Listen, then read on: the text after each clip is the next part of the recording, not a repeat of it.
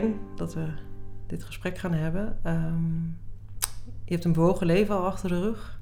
Je bent 33 jaar nu. Ja, dat klopt. Ja. Kan jij uh, vertellen wie jij uh, was toen je jong was? Wat voor kind was Edwin?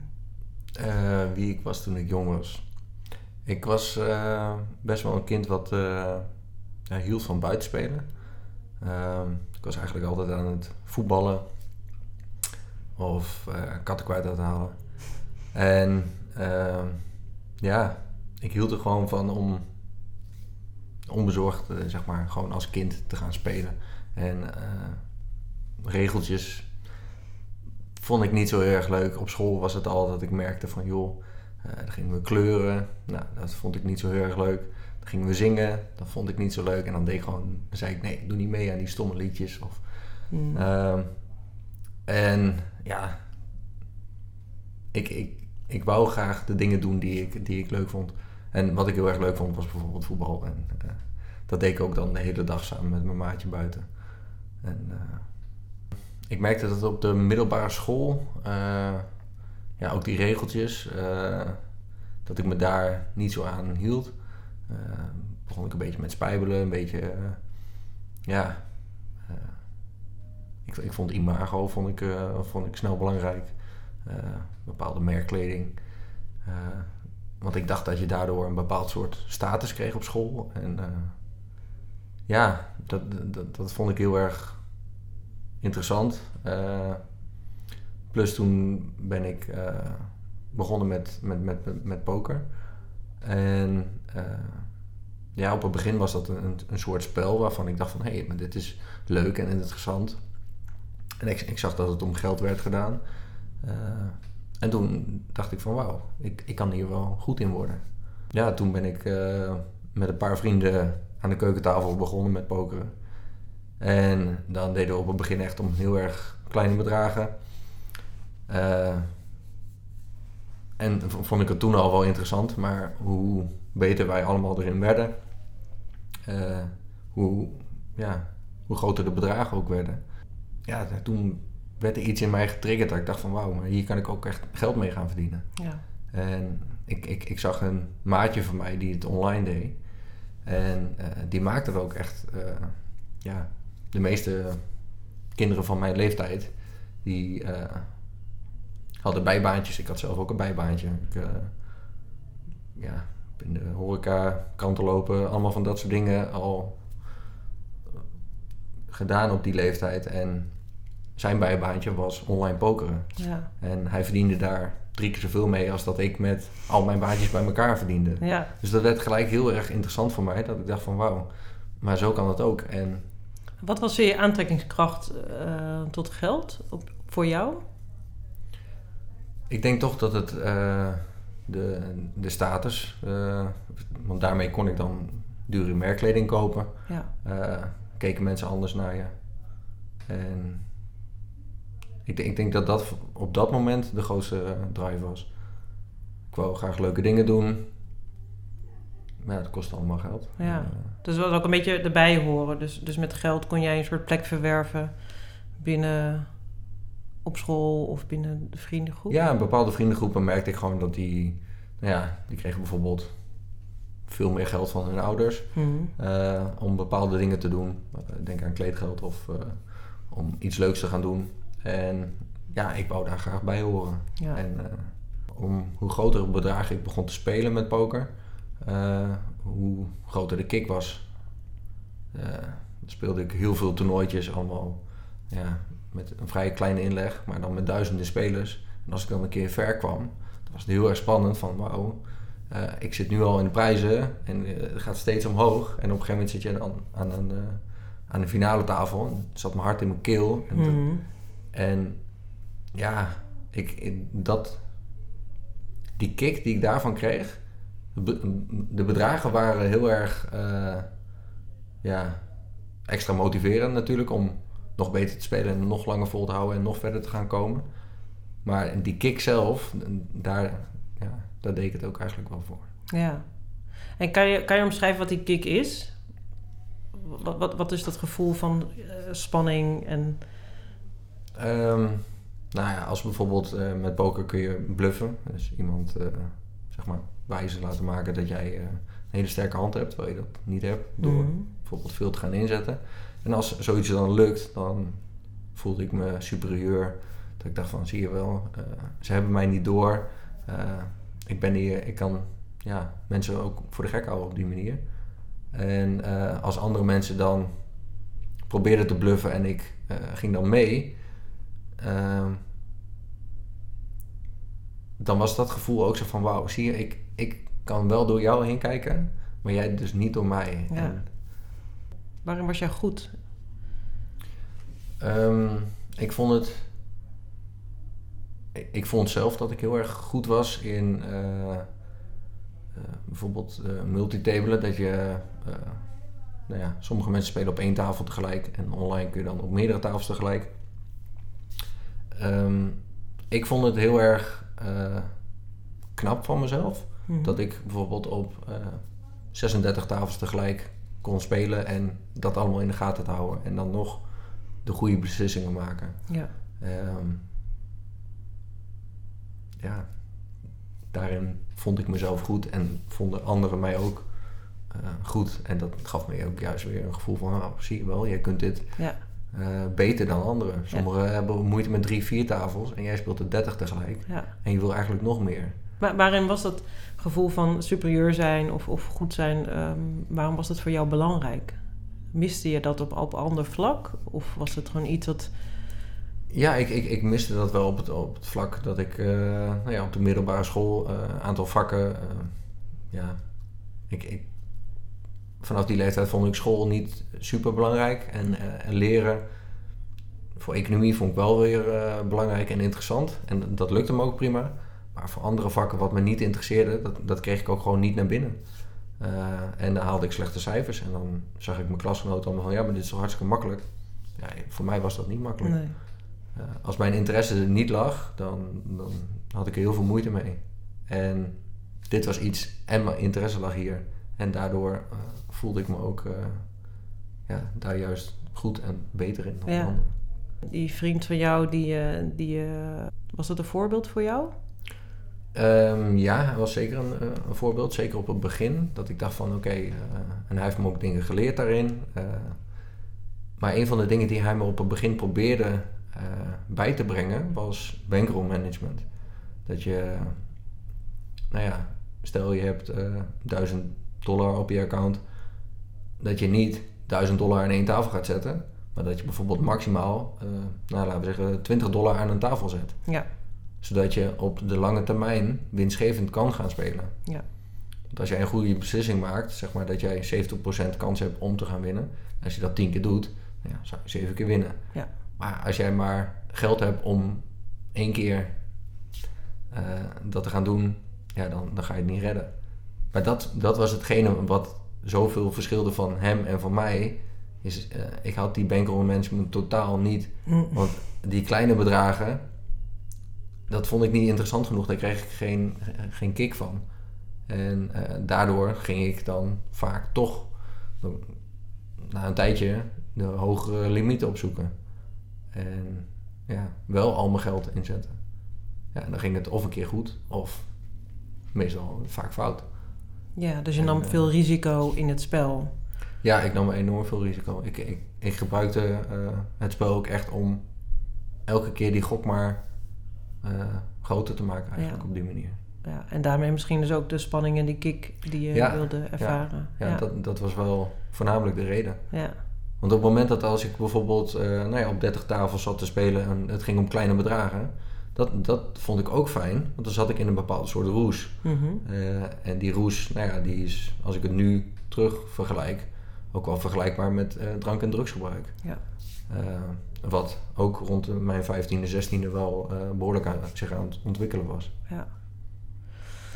Ja, dus, dus, het, dus het niet voelen van andere dingen um, en, en volledig die focus hebben op dat spel en dat wereldje. Misschien ook de aantrekkingskracht van, dat, van die elementen in die wereld. Dat, dat daar die aantrekking zit uh, die jij op dat moment ook prettig vond of nodig had om, om ook gezien te voelen. Ja, ik, ik, ik voelde me ook uh, vaak juist ja, de man. Ja. En, en hoort drank en drugs, hoorde dat ook bij die, bij die wereld? Of is dat bij jou... Nee, dat, dat hoorde niet bij die wereld. Dat, dat hoorde bij mijn andere wereldje daarnaast. Ja. En, en ja, dat is eigenlijk ook een beetje hoe uh, vanaf mijn 14e, 15e zeker... Uh, mijn leven zich... Uh, ja, toen is het behoorlijk veranderd als in van... Ik had toen verschillende maskers op. Als ik bij mijn ouders was, was ik, nou ja... lieve leuke jongen, zeg maar.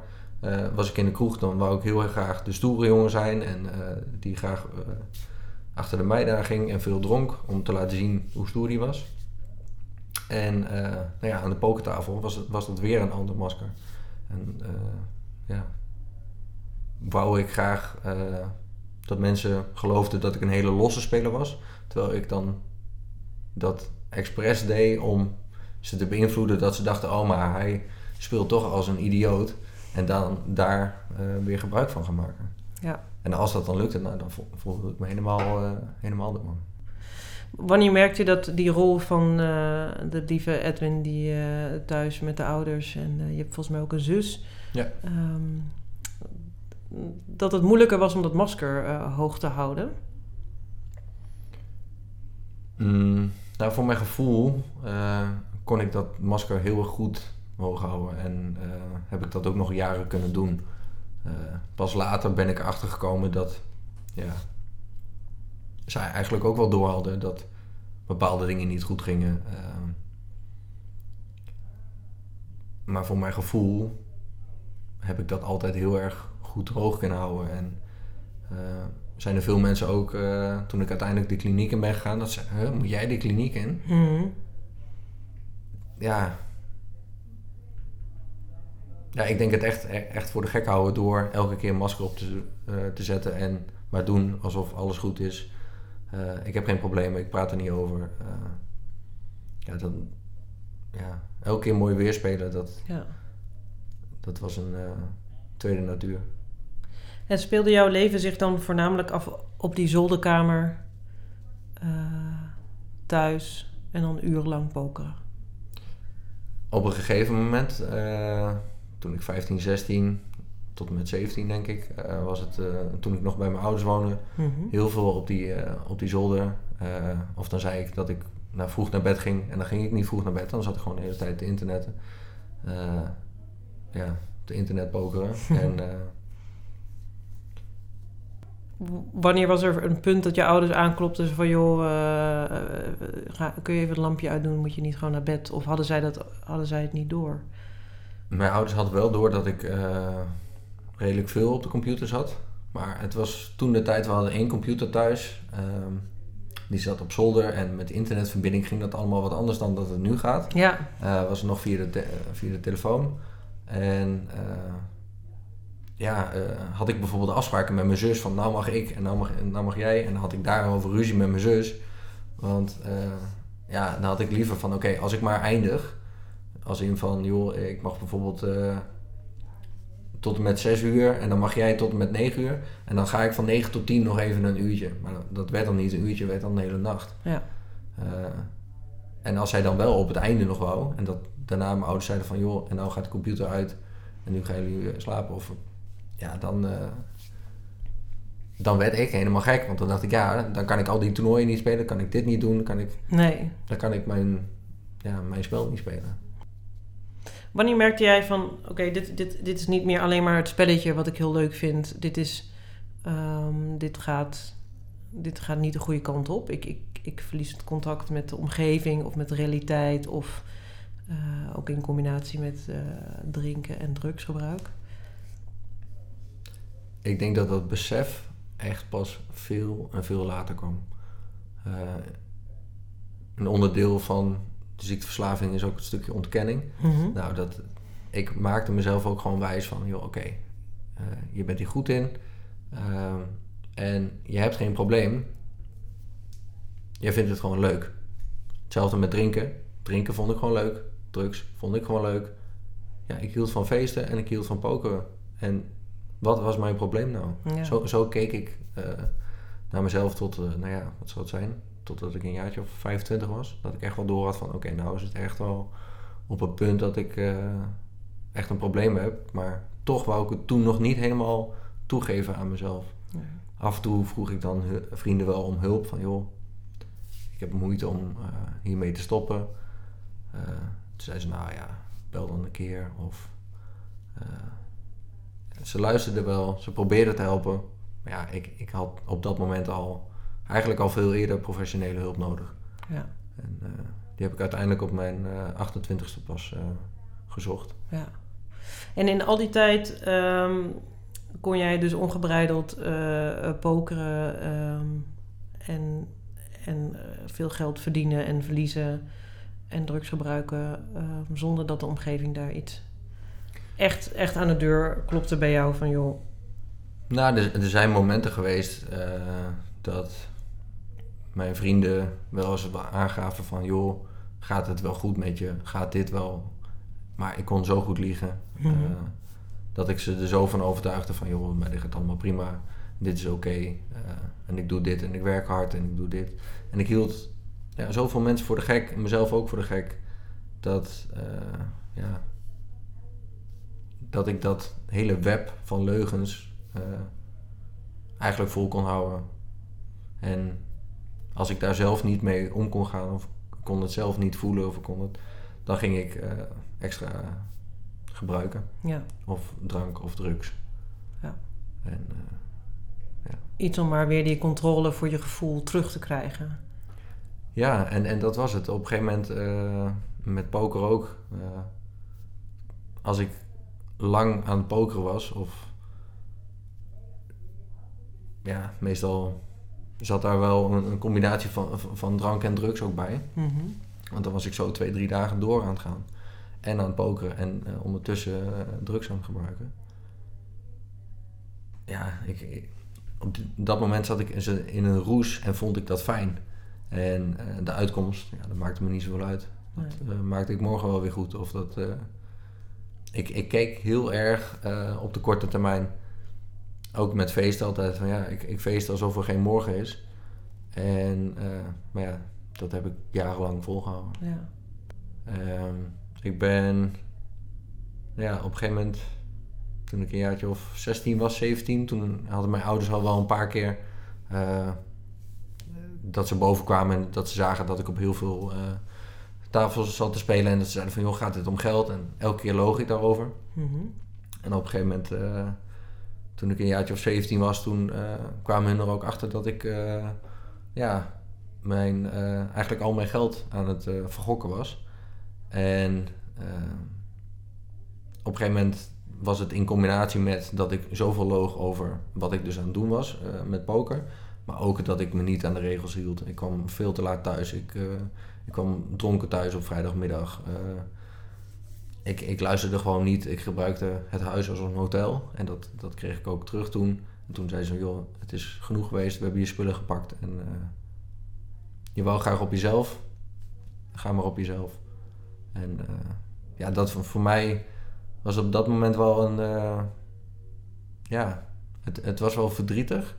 Ik, ik was ook wel verdrietig, maar ik, ik, ik wou dat niet aan mezelf toegeven. Het was meer van: oké, en nu ben ik vrij en nu ga ik eens even laten zien hoe goed ik het wel niet in mijn eentje kan. En hoe goed ik. nu hoef ik ook niet meer stiekem te doen. En nu kan ik gewoon drinken wanneer ik wil. Nu kan ik drugs gebruiken wanneer ik wil. Nu kan ik pokeren wanneer ik wil. En dat heb ik juist toen ik net op, op mezelf ging, echt ook gewoon volle bak gedaan. Ja. Toen was het echt gewoon dat ik nou ja, dagen achter elkaar daarmee bezig was. En ja, school ja, interesseerde me niet. Uh, met poker begon ik als croupier ook ergens te werken. Dan niet in een casino, maar in een, ja, in een ander circuit. En daar verdien ik ook goed geld mee. Mhm. En daarmee kon ik eigenlijk mijn, ja, al mijn dingen doen. Ja, de inzet weer, weer op de tafel leggen, als het ware. Ja, dan was ik soms wel uh, 30 uur achter elkaar aan het werk. En dan had ik uh, veel geld verdiend, veel voor je gekregen. En, maar dan ging ik daarna, zonder slaap of zonder... Dan ging ik zo nog zelf nog 20 uur spelen. Ja. Ja, dat, dat, dat kan je natuurlijk ook alleen maar als je in een bepaalde verdoving zit. Want anders dan val je gewoon in slaap of hou je dit niet vol natuurlijk zo lang. Nee, klopt. klopt. Wat was de waarde van geld uh, voor jou op dat moment nog? Had je niet al bereikt wat je wilde bereiken? Nee, ik had, ik had nog lang niet bereikt wat ik uh, wou bereiken. Mijn doel uiteindelijk uh, was op, op het begin van oké, ik wil de hele wereld over om een pokertoernooi te gaan spelen. Mm. En dan niet om 100 euro, maar dan moet om, om, om een ton gaan. Ja. Dat zag je ook op tv in die tijd. En daar werd reclame voor gemaakt idolen die op de pokertafel in één keer zaten. Uh, dat ik dacht van, oh ja, maar dat is echt heel tof. En toen de tijd waren het op een gegeven moment een aantal jongens in mijn omgeving die dat ook echt aan het doen waren. En daar keek ik dan nog meer naar op en daar probeerde ik dan een paar keer mee op te trekken. En ja, toch naar de grotere toernooien gaan en de cash games die, waar echt heel veel geld over tafel ging. Ja mijn doel die is elke keer zich gaan, gaan bijstellen. Nou, het moet meer, het moet groter, het moet om meer geld gaan. Dus de waarde van geld, nou, dat moet ik zeggen, die, die ben ik al heel snel verloren. Want uh, zelfs de eerste keer dat ik, dat ik weet, toen was ik nog 15 of 16. Toen won ik een paar duizend dollar uh, online met een toernooitje. En je ziet het aan, aan nummertjes zie je het staan. Maar ja, ik zag het niet als geld. Totdat ik het in mijn handen had. En, uh, maar op een gegeven moment ook, als ik het wel in mijn handen had, dan deed het me ook niks meer. Want ik wisselde dat zo in uh, voor fiches. Ook naar het casino gaan, gewoon een pak geld meenemen. Neerleggen en je krijgt een paar fiches. Ja, op het moment dat je dat pak geld hebt neergelegd, zijn het maar fiches. Uh, als je het online van je, van je bankrekening overschrijft naar een, een pokersite, ja, dan is het maar gewoon het zijn cijfertjes. En die cijfertjes die betekenen op de een of andere manier wel wat voor me. Maar de waarde van geld en dat ik uh, ja, met, uh, met een maandloon van iemand dat ik dat in een uurtje kon verliezen. Ja, dat interesseerde mij niet, want ik zag dat niet als een maandloon. En, uh, of een inzet voor een, een, toernooi of voor een of andere ja, een of ander spel. Als je dan een maandsalaris, jaarsalaris, het maakte mij niet uit. Want ik zag het maar als fiches. Ik zag het maar als, ja, dit moet je inzetten om dit spel te doen, om met deze jongens te kunnen spelen. Ja.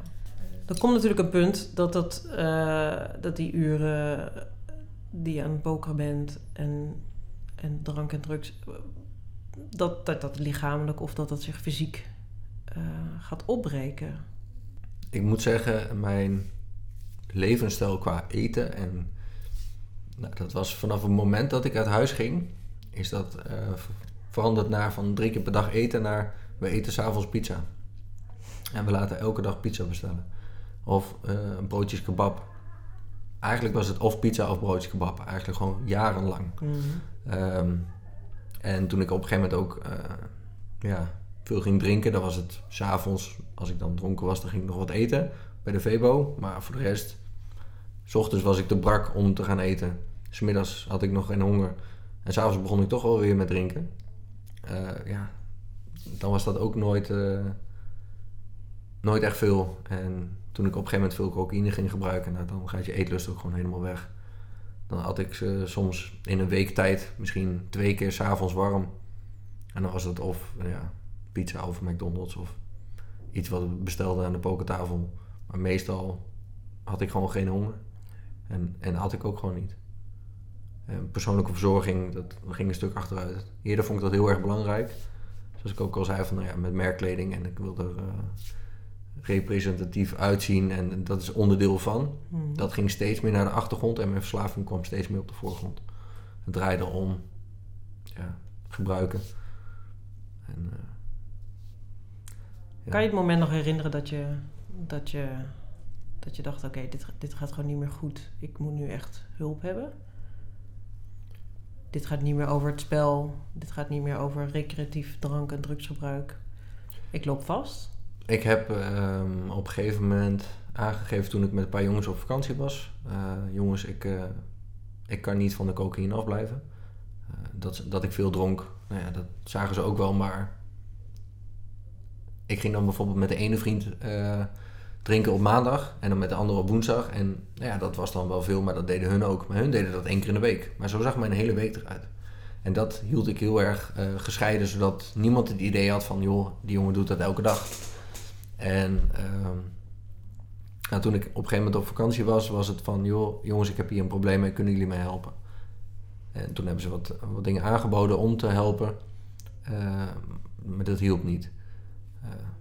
Dan belde ik als het te laat was. Als ik weer een paar dagen had door, uh, doorgetrokken, dan belde ik daarna op. En dan was het, oh shit, ik heb het weer gedaan. Oh, kan ik wat geld lenen? Want. en op een gegeven moment is een van mijn vrienden, die, die trok dat niet meer. Die zei van, joh, ik, ik, kan je niet helpen op deze manier, dit werkt niet. En je moet dit aan je ouders gaan vertellen. En ja, ik, ik, ik schrok heel erg van toen hij dat zei. En ik, ik heb hem echt voor alles uitgemaakt, heel erg boos geweest op hem. Uh, bedreigd uh, om dat niet te gaan doen. Uiteindelijk heeft hij dat wel gedaan.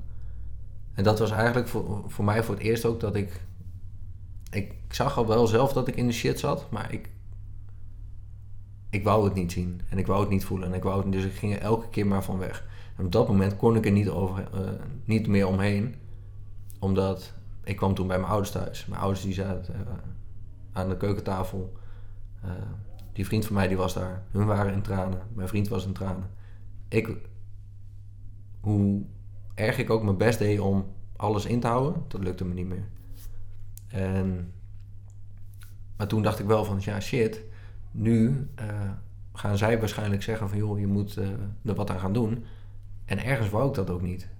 Want het gevoel dat ik niks meer aan het voelen was, vond ik heel erg prettig. En ik had het gevoel van dat gaan ze nu van mij afpakken.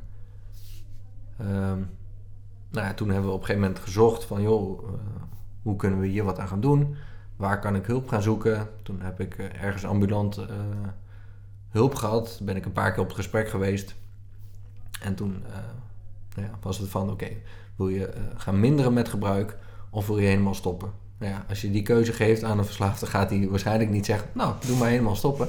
Dus ik zei ook, nou, laten we maar gaan minderen, dat het gewoon uh, op een normaal niveau is. Nou, en elke keer als ik daar kwam, dan was het, oké, en hoeveel heb je nu gebruikt? En hoe vaak heb je gegokt? En hoeveel geld heeft het gekost? Hoeveel heb je gedronken? Hoeveel drugs heb je gebruikt? Nou, en ik deed alles gemiddeld gedeeld door vijf en dan vertelde ik dat. En toen zei hij, oh ja, dat is wel veel. En toen dacht ik, nou, jij weet echt niet wat veel is. Want ik, ja, ik heb het letterlijk gewoon gedeeld door vijf gedaan. En alsnog vind je het veel. En maar ja, ik merkte gewoon dat het ook niet werkte. Um, dat ik niet eerlijk was tegen die man. En op een gegeven moment uh, heb ik mensen uh, in dat bedrijf ook weten uh, onder druk te zetten dat ze maar zeiden dat ik nog in behandeling was. Terwijl ik al lang niet meer ging. En na een tijdje was het van, uh, dat mijn ouders zeiden van, en hoe gaat het met therapie? En elke keer kwam er een, uh, een verhaal van mij wat nergens op sloeg, want ik ging al een jaar niet meer naar therapie. Maar ik liet ze dat wel geloven. Ik liet mijn omgeving dat wel geloven dat het allemaal wel weer goed was en dat het weer goed ging. En deed ik extra mijn best als ik ze dan onder ogen kwam van, joh, nou moet je echt je beste beentje voorzetten en met goede leugens komen, want hier mogen ze niet doorheen prikken. Ja, en dat, dat is nog uh, een tijdje doorgegaan totdat ik op een gegeven moment, uh, een paar jaar later, echt zelf op het punt kwam dat ik dacht van dit kan echt niet meer. Uh, Waar, waarin was dat punt anders dan, dan, dan de keer dat die vriend aan de bel trok? Nou, op dat moment wou ik stoppen met de cocaïne. Het drinken wou ik niet opgeven. Het gokken wou ik niet opgeven.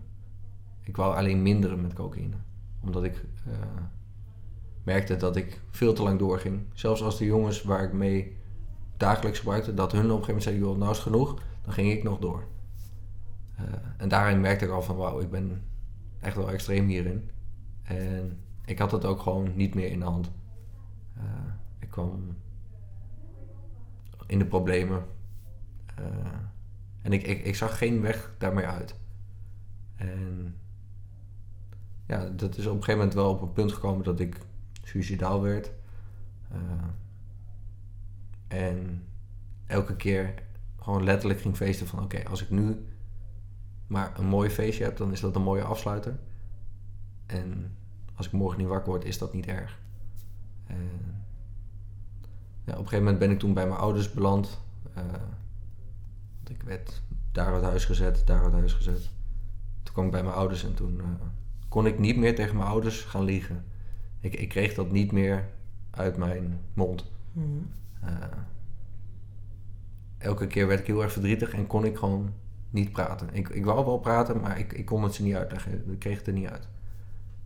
En toen op een gegeven moment uh, toen ben ik naar de huisarts toe gegaan. Daar heb ik met mijn laatste beetje moed eigenlijk wat ik nog had gezegd wat er aan de hand was. Dat ik heel snel hulp nodig had. En nou ja, toen ben ik uh, doorverwezen naar, uh, naar een kliniek. En toen dat eenmaal bekend was, uh, heb ik mijn vrienden ingelicht, mijn familie deels ingelicht.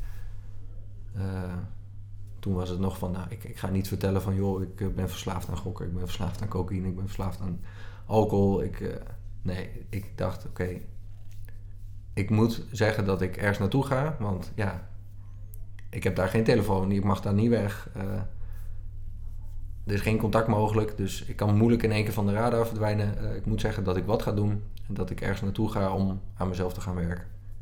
En in de kliniek zelf heb ik geleerd om gewoon ook uh, ja, eerlijk te zijn daarover. Maar dat heeft een tijdje geduurd. Ja.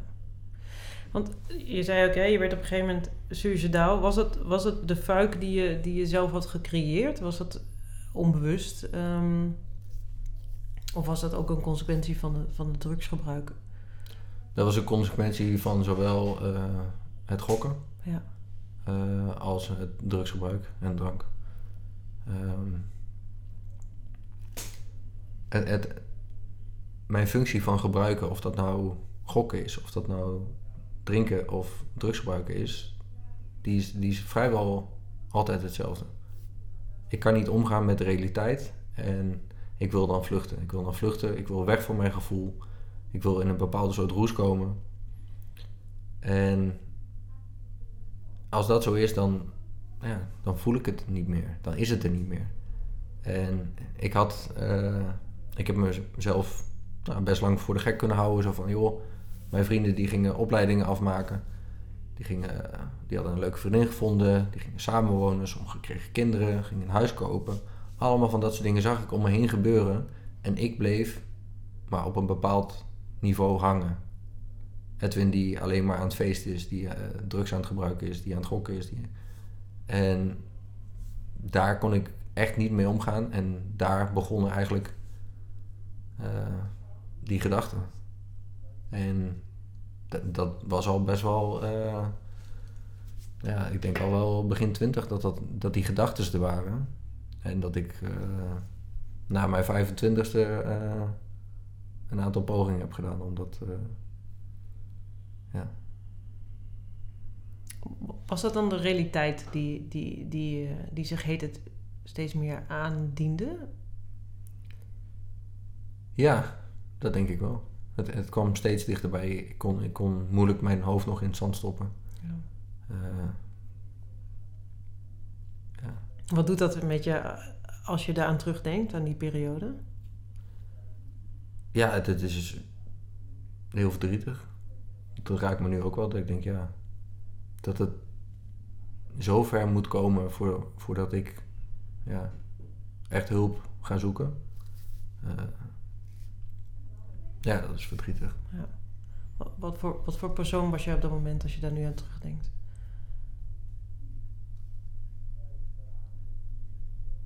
Wat voor soort persoon?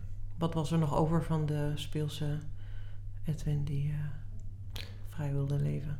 Ja, dat, ik denk dat dat al vrij snel. Uh, ik denk dat ik de, die Edwin die, die je net beschrijft, dat die. Uh, mijn twintigste niet heeft gezien. Dat, uh, dat is helemaal verdrietig. Hmm. Ja. En uiteindelijk heb je dus zelf de moed gehad om te denken, ik, dit, dit gaat zo niet. En, uh, en ben je uh, naar een kliniek gegaan. Ja. Hoe, hoe was dat daar? En je zei al, je bent afgesloten van de, van de realiteit, maar ook weer in een andere realiteit waarin je niet kan pokeren. Geen drugs kan gebruiken, denk ik. Geen alcohol. Nee. Hoe, van de een op de andere dag? Van de een op de andere dag uh, ja, kun je stoppen met nou ja, eigenlijk een heleboel middelen. Er zijn een aantal middelen waar je niet in één keer mee kan stoppen. Nee, dat wordt wat lastig. Denk mij, aan uh, ja, weet ik veel, GHB of heroïne. Als je daar in één keer mee stopt, dan, dan, gaat het dan echt is, het, is het Ja. einde verhaal. Ja. Maar met cocaïne, met drank, met gokken, dan kun je in één keer mee stoppen. En ja, dan zit je eigenlijk op het begin in een detox. En dan is het nog best wel eh, ja, vrij. Ja, het is de bedoeling dat je nuchter wordt voordat je naar de behandelkant gaat. Mhm. En na een aantal dagen is alles een beetje uit je systeem. En eh, ja, ben ik de behandelkant op gegaan. En toen was het in één keer van, oké, we hebben hier een structuur. Je moet om eh, kwart voor zeven je bed uit. En we hebben een programma vol tot en met negen uur, half tien 's avonds. Elke dag. Geen uitzondering. Eh, Je gaat 's ochtends mediteren. Dan ga je ontbijten. Dan ga je een stuk wandelen. Dan heb je bijvoorbeeld yoga of sport. Eh, dan heb je een sessie waarbij je eh, nou ja, echt gaat praten over je gevoel. Eh, dan krijg je een, een presentatie ergens over. En zo is elke dag helemaal volgepropt. En ja, dat was eh, heel erg wennen voor mij. Ja, dat is wel Want mijn structuur was op een gegeven moment... eh, ja, ik, ik werd wakker rond een uurtje of eh, vier 's middags, vijf. En dan om zeven, acht begon ik een beetje actief te worden. En dan meestal nou ja, een paar dagen door. En dan weer een paar uurtjes slapen. Ja, Een paar dagen door. dus dat was echt een radicaal anders en, en ook heel erg aanpassen. Iets wat Ja. ook niet in jouw... eh, En in één keer fruit gaan eten, Oh, of ja. gaan ontbijten, Ja. Eh, sporten weer. Eh, want, ja, Met hoeveel weerstand zat je daar? Of kon je eigenlijk daar misschien ook makkelijk aan overgeven? Waar stond jij? ik had wel weerstand eh, in de zin van mezelf openstellen, want dat was ik helemaal niet gewend. Ehm, maar ik, ik, ik vond het wel fijn daar. Ik merkte al wel gelijk van wauw, ik begin weer een beetje op de oude Edwin. Eh, die komt weer langzaam, laat hij zich af en toe eh, even zien. En als ik nu kijk naar waar ik nu sta en waar ik bijvoorbeeld nou, op het moment stond dat ik de kliniek inging, dan is er echt een, is echt een wereld van verschil. En als je mij vijf jaar geleden had gezegd van joh, eh, Edwin, eh, durf jij jezelf kwetsbaar op te stellen? Durf jij voor een grote groep mensen jouw verhaal te doen? Durf jij eh, te huilen? Durf jij... Dan had ik echt heel hard, heel hard uitgelachen. En nu ben ik heel erg trots op dat ik weer mag voelen, dat ik kwetsbaar mag zijn, dat ik echt in verbinding kom met anderen. En ja, nu zelfs eh, anderen kan helpen die ook met verslaving kampen. Wat voor gevoel heb je al die jaren onder, onderdrukt? Welk gevoel zat eronder? Wat wilde je niet voelen? Eigenlijk wou ik niks voelen. Eh, elk gevoel wat naar boven kwam. Zelfs blijheid, dat, eh, ja, dat, dat kon ik op een gegeven moment niet meer echt, echt voelen. Het was eh, best wel afgestompt, best wel eenzaam ook. Dat, ja. Ik denk dat die eenzaamheid, dat ik dat, daar het meeste van probeerde weg te rennen. Want op een gegeven moment voelde ik me eenzaam, ook al zat ik in een ruimte vol met mensen. Ik dacht, ik ben de enige die nu zo denkt, die, die ja, zo doet. En dat vond ik het fijne toen ik in de kliniek kwam, dat ik mensen tegenkwam die mij begrepen als ik dat soort dingen zei. Dat ze zeiden, ja, maar dat heb ik ook. Dat ik dacht, zijn er nog meer van die rare mensen zoals ik? Nou, schijnbaar zijn er heel veel. en eh, ja, is dat nu heel erg fijn en is dat ook mijn, eh, mijn netwerk waar ik eh, ja, echt op kan bouwen. En ook, ja. Hoe lang heb je daar gezeten? Hoe lang heeft Ehm, het de traject geduurd? eerste keer was het vijf weken behandeling en dan een paar dagen detox. dus, ja, laten we zeggen, wat zou het zijn geweest? 40 dagen. En na de kliniek ben ik uh, doorgegaan naar een safehouse. En daar heb ik nog zo'n negen maanden gewoond. En wat is de functie van de safehouse? Wat, wat? Uh, een safehouse is een, uh, een plek waar je naartoe kan nadat je een klinische behandeling hebt gehad. Dus voor mensen die allemaal. ja, hoe zeg ik dat? Voor herstellende verslaafden. en daarbij uh, woon je samen, ga je samen koken, ga je samen. Uh, en dat is een beetje de bedoeling om weer terug de maatschappij in te komen. Op een rustige manier. Uh, voor mij was dat ook fijn, want mijn oude omgeving waar ik vandaan kwam, daar, ja, het was gewoon niet veilig voor mij om terug te keren daar naartoe. En daarom was het voor mij heel raar dat ik in één keer in Amsterdam zat, de stad waar ik, als ik echt goed naar de kloten wou gaan, dat ik dat hier deed. Ja. En um, ja, om daar in één keer een hele andere kant van, uh, van de wereld te zien. En uh, ja, echt herstel te gaan pakken, naar de meeting toe te gaan. Naar bepaalde groepen, therapie. En op die manier langzaam weer de maatschappij in. Begonnen met vrijwilligerswerk. Nou, toen op een gegeven moment weer een paar uurtjes aan het werk. En dat, nou dat bouwde zich weer een beetje op. Want dat is waar je eigenlijk nu staat, hè? Dus dat je, dat je uh, vanuit vrijwilligerswerk... Um eigenlijk doorrolt naar een baan, naar een nieuwe opleiding, naar uh, een nieuw leven. Ja, maar het is mij niet gelukt om al die tijd clean te blijven. Uh, nadat ik het safehouse uitging, uh, heb ik nog een tijdje eerst op mezelf gewoond. En uh, op een gegeven moment dacht ik, nou, ik, dit gaat allemaal hartstikke goed. Ik ging richting de twee jaar clean. Ik had weer wat opgebouwd, financieel ook. En ik ja, ik vond dat ik het had verdiend om een keer op vakantie te gaan. Om echt gewoon te genieten van een vakantie. En uh, ja, tijdens die vakantie ben ik, uh, ben ik teruggevallen uh, in alcohol- en drugsgebruik, ook in gokken. Um, ja, en toen was het voor mijn gevoel was weer van, oh shit, alles wat ik de afgelopen tijd heb gedaan, waar ik aan heb gewerkt, dat is nu weg. Gelukkig was het niet weg. Maar het was wel dat ik weer echt even uh, ja, opnieuw moest beginnen. En toen ben ik weer een tijdje clean geweest. Toen ben ik met gokken uh, weer teruggevallen. Eerst door met aandelen te gaan spelen. Um, dat ik dacht van ja, maar dit is beleggen, dit is geen gokken. Maar ik gebruikte uh, de aandelenmarkt om te gokken. En toen ging ik op een gegeven moment de crypto in. Nou, die gaat helemaal heen en weer. Dat gebruikte ik nog meer als gokken. Toen ging daytraden. En vanaf daar dacht ik op een gegeven moment, kan net zo goed weer casino in. Kan net zo goed weer gaan pokeren. Nou, toen heb ik uh, een tijdje mezelf echt voor de gek gehouden en mijn omgeving ook. Uh, en toen heb ik besloten om nog een keer de kliniek in te gaan. En ja, dat is uh, begin 2021 geweest. Dat was mijn tweede opname op dezelfde plek. Uh, en toen heb ik ook echt ja, alles kunnen aanpakken. Ook de ja, therapie die ik daarvoor had uh, gehad, kunnen gebruiken in de kliniek. Van joh, ik kan me nu wel kwetsbaar opstellen. En dat is ook een beetje de bedoeling dat je een start mee maakt in de kliniek. Mijn eerste keer kon ik dat niet. Ik, ik wist niet eens wat kwetsbaar opstellen was. En ja, toen heb ik me eigenlijk overgegeven aan het 12-stappen-programma. Toen ben ik echt uh, dagelijks naar de meeting toe gegaan. Uh, heb ik een sponsor gezocht, heb ik aan mijn stappen gewerkt. En uh, heb ik herstel heel erg serieus genomen. En gewoon weten dat ik ja, er echt wat voor moet doen. En niet, oké, niet meer gebruiken en daarmee zijn je problemen opgelost.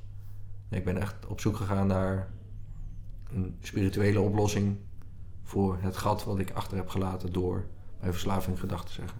Ja. En ja, dat, dat, dat is er aan het lukken, maar uh, geen maar. Nee, dat is aan ja, het lukken. Punt. Ja. ja.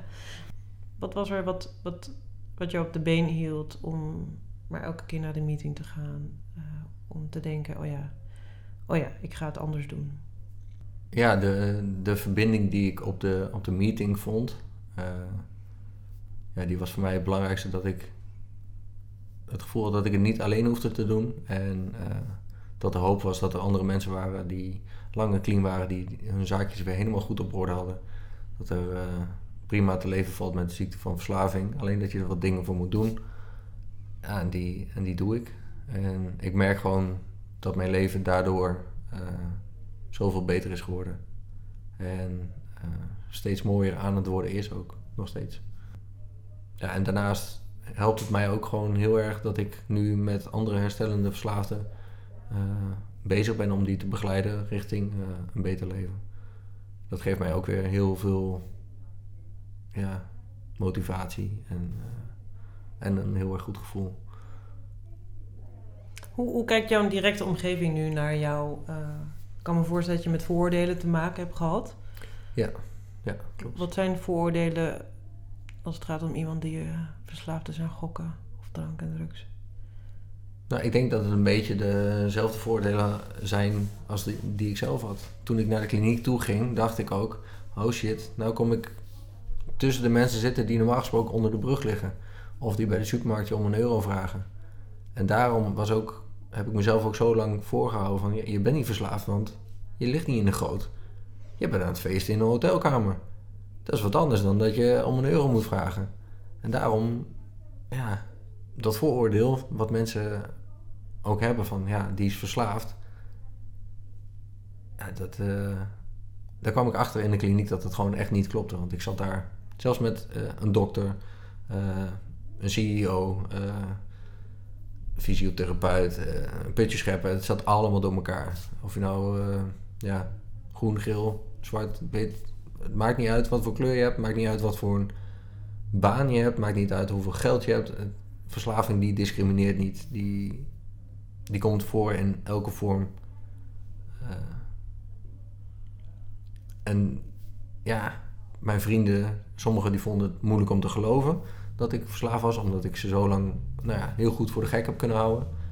Uh, ik weet nog dat mijn, uh, mijn opa en oma op het begin, toen ik zei van joh, ik ga aan mezelf werken, want ik voel me niet zo goed. Uh, en dat ik op een gegeven moment hun belde vanuit de kliniek. En dat mijn oma zei, ja, je moet wel uitkijken, want we hebben even gekeken waar je zit. Maar er zitten ook allemaal van die drugsverslaafden en daar moet je voor uitkijken. Want dat zijn hele nare mensen en die kun je niet vertrouwen. En maar dat, ja, Wat dat, dat raakt. Ja. ja. ja.